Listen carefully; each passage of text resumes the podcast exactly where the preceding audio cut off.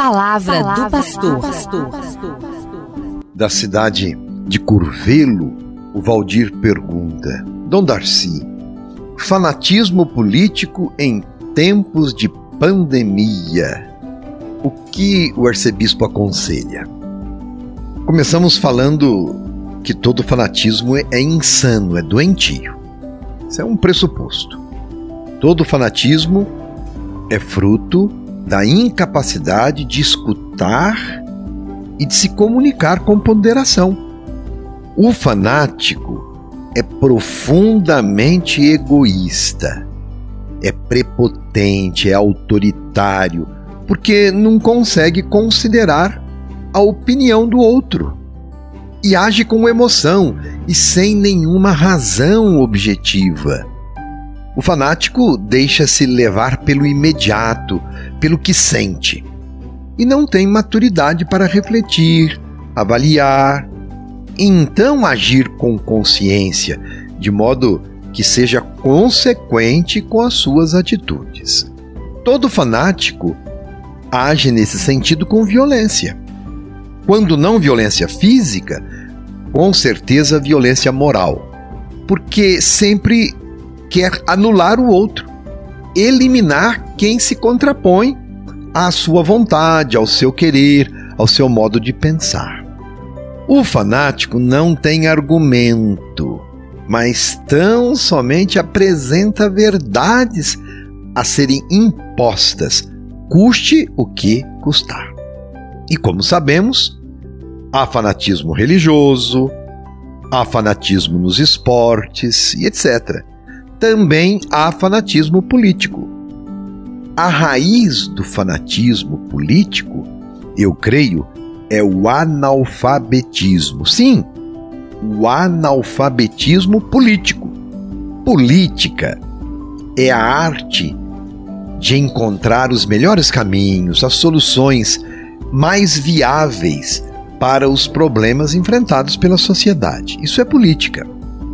O agir político sadio corrobora para organizar a sociedade, para colocar o bem comum a serviço de todos, para manter a ordem social e garantir leis que tornem possível a vida em comunidade.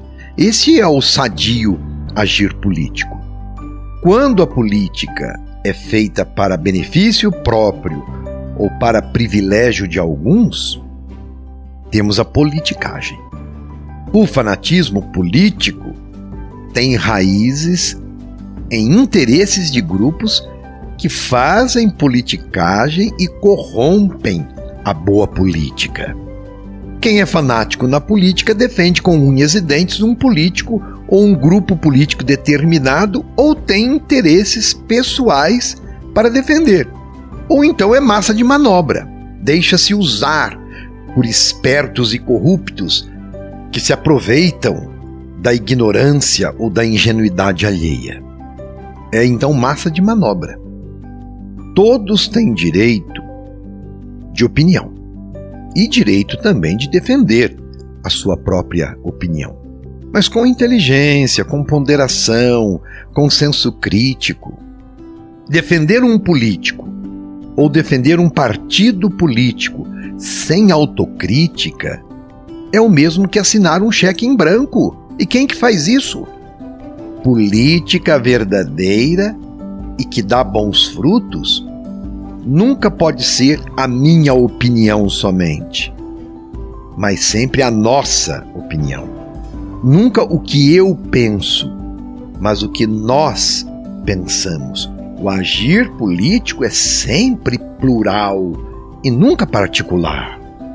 Na loucura do fanatismo, perde-se todo respeito ao outro e usa-se dos meios de convencimento e de cooptação dos incautos e dos ignorantes, de todos os meios para isso até mesmo nessa situação de pandemia, nós vemos usar a situação de doença para benefício político. Não é que nós estamos assistindo o absurdo de pessoas inescrupulosas aproveitarem da fragilidade, da dor alheia para garantir o poder que tem ou obter vantagens financeiras? Nós não estamos vendo isso. Por interesse político e por partidarismo, fanaticamente defendem o indefensável. Dão palpites sobre remédios e protocolos de saúde sem serem médicos. A solução para isso? Eu creio. Educar para a política. E educando para a política, o povo vai escolher pessoas idôneas para os cargos políticos. E também, ao educar-se para a política, o cidadão vai se colocar à disposição para participar nos conselhos de políticas públicas dos municípios, para cobrar dos políticos eleitos posturas dignas e também denunciar os corruptos. Tudo isso a partir de uma educação para a política. Deve ser um esforço esta educação para a política das ONGs, das organizações não governamentais, das igrejas, por que não? A partir de princípios, das escolas e de todos os homens e mulheres de boa vontade. Tudo isso parece impossível, mas não é. Outras democracias do mundo já conseguiram esse maior controle dos políticos e das instituições. Não podemos desistir ou perder as esperanças. E então, para isto, investir em educação. É pela educação que se vence o fanatismo. Água mole em pedra dura, tanto bate até que fura. Esse ditado é muito verdadeiro. Um abraço. Você ouviu Palavra do Pastor.